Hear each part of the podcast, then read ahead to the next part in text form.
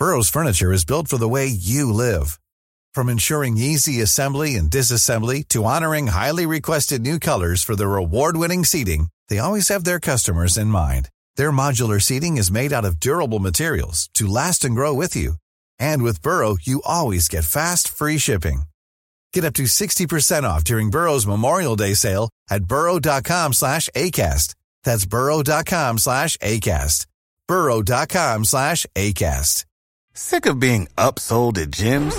My guy, you're currently a base member. For $90 more, I can upgrade you to our Shred membership. For 130 more, you'll be a Swole member. And for just $300 more, you'll reach Sweat Platinum.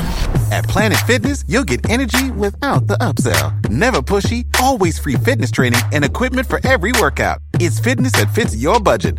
Join Planet Fitness for just $1 down and $10 a month. Cancel anytime. Deal ends Friday, May 10th. See Home Club for details.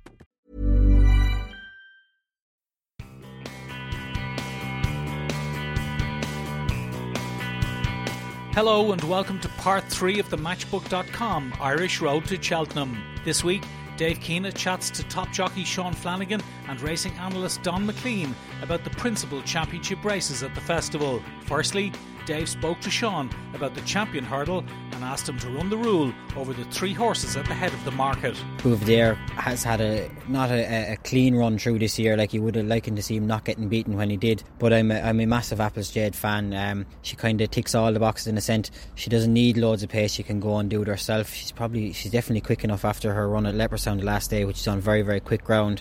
Um, I'd imagine the ground in Cheltenham will be nice safe ground, which she she'll love as well. Um, so she's the tactics of the race are not really going to affect her in any way. Like Laurina has had, uh, you know, she's one or two races a year. She's she's unbeaten. Um, but I just don't know. It's a kind of a funny preparation runner over two and a half the last day at Punchestown. Like she, she won, but she didn't really beat a whole pile. Um, and I didn't think she got up through the line like a mare that could go on and win the champion hurdle on her next run. You know, um, look at it. It's, it's a wide open contest. But for me, I'm a, a massive Apple Jade fan.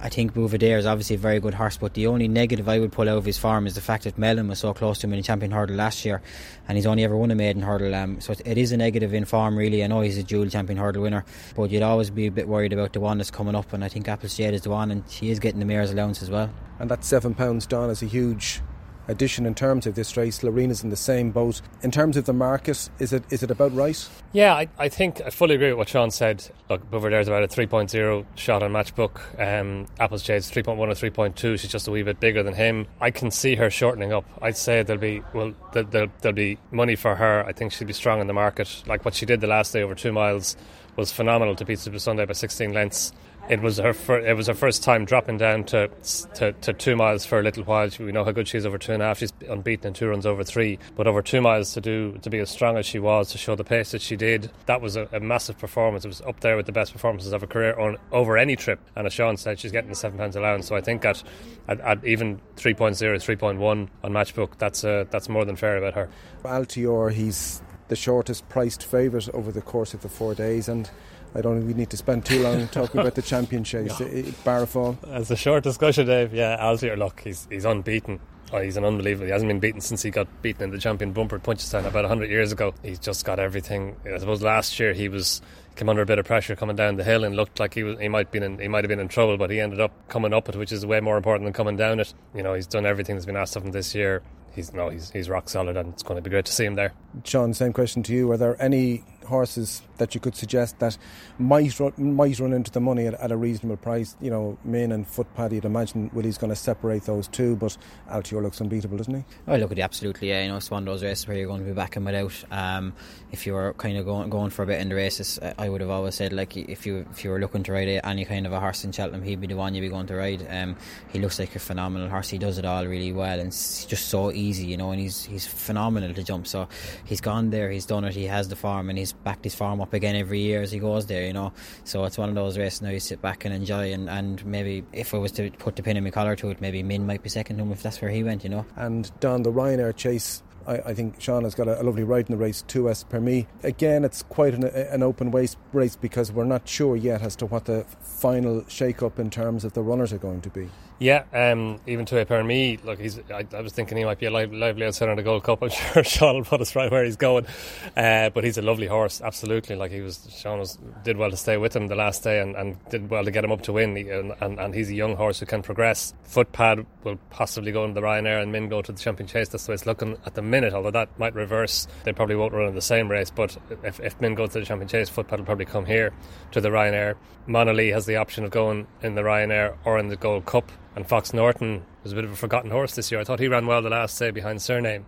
He's only run twice this season after uh, coming back after a long break, and he's progressing towards probably the Ryanair chase. I think he's more a two and a half miler maybe now than a two miler, but he's got a lot of class and he goes well at Cheltenham. He just could run well in a Ryanair at a bit of a price. Sean Tues me, I would have thought that he would want to be is arguably one of your better rides over the course of the week. He's a much improved chaser. Like he's a graded chase winner. He's won a listed chase, and of course he won the Troytown earlier on this season. And I wouldn't have thought at the start of the season you would have visualised him as a, a Ryanair contender. No, look, at absolutely not. But we did really like the horse. You know, even I remember watching him when Mouse had him. He was a very very nice horse. He was pitched in at the deep end in a sense. He, he won a beginner's chase as a four year old.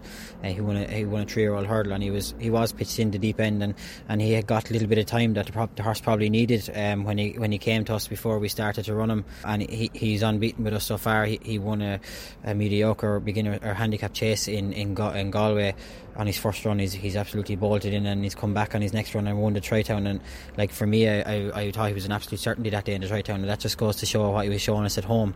And he dropped back and tripped rightly on ground that was definitely probably too quick for him in, in uh, Thurles today. He won the Grade 2 Kinloch Brae Chase there, and he, he's made a bad mistake at a crucial time when the race was just starting to unfold. And, and he's just got there in the end, and you know, he's done it well. I think he'd absolutely love love the track at Cheltenham. Like he, the, the, further he goes, probably the better. But at the same time, two and a half miles and and uh, the hill to finish off would a nice ground possibly too. Be a bit of nice ground, yeah. Like like I don't think it'd be as nice a ground at Cheltenham as it was in Thurles today. He won the Kinloch Brae, which wouldn't be a bad thing. A little bit of his toe in it would suit him as well. But he's a horse going there with a live chance. You know, um, as as Donn said, he, he probably would have a chance outsider in the uh, in the Gold Cup if that's where he turned up. And I'll stick with you and we'll conclude our conversation about the Gold Cup. Road to Respect just touched off in the Irish Gold Cup. I think he's a dual grade one winner already. He must go into the race as a big contender. I just thought that did he struggle possibly to get the trip last season on, on what was very, very testing ground on Gold Cup Day last year. Yeah, absolutely. No, like it was, it was very unseasonal last year the way the ground was, um, and it was probably what we didn't want. Um, I'm going to contradict myself in a sense and say that I thought the ground was probably too quick for him at Leopardstown, and he didn't jump as fluently as he can over it. But the ground at Leopardstown the last day was exceptionally quick. Um, so the ground at Cheltenham should be spot on for him in a sense. Um, it was kind of, it's usually kind of similar to the ground that we had in in, uh, in the north today. He won the JNwine, and I thought he was phenomenal that day. He come back a lot stronger and a lot better horse than he was last year. So look at yeah, if we can get the same spin around as we got last year, I think he he could possibly pitch up with, with a right a right good each way chance. Yeah. And Donna, you're a fan of the horse. I think you backed the horse to win the Gold Cup last year. I did. And uh, he was just run out of the, the first three places by Anibale Fly, who's come, who'll probably come into the equation as well. But I get the feeling that Al Boum Photo might be your value bet or selection in the race. Yeah, look, I think he's just a bit of a forgotten horse, Dave. Um, look, road to respect, he ran a hell of a race last year, and it was the combination of ground and distance, and the fact that he was only a seven year old last year. He's a stronger horse this year on better ground. Uh, that should give him a better chance. Anibale Fly ran a lovely race the last day against Monolith and over two and a half miles. He sh- and, and, he's likely raced this year. You can be sure that Tony Martin has had the Gold Cup and the Grand National in mind for him again. But no Al Boum Photo. He's only a seven year old. He's only run once this year. He won the Savills Chase at Tramore on New Year's Day. He won it really impressively. He had invitation only back in third and Alpha Des Obeaux back and fourth, and they finished first and second in the Thyestes Chase next time. So it's solid for him. He was giving them weight as well. It's solid form. He would have finished second or third in the RSA chase last year at the Cheltenham Festival. He would have won the Growise chase at uh, Punchestown if he hadn't run out at the final fence.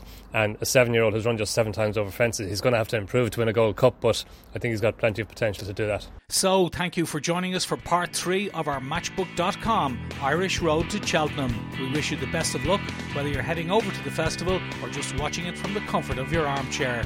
The Cheltenham Festival always delivers sporting theatre of the highest quality.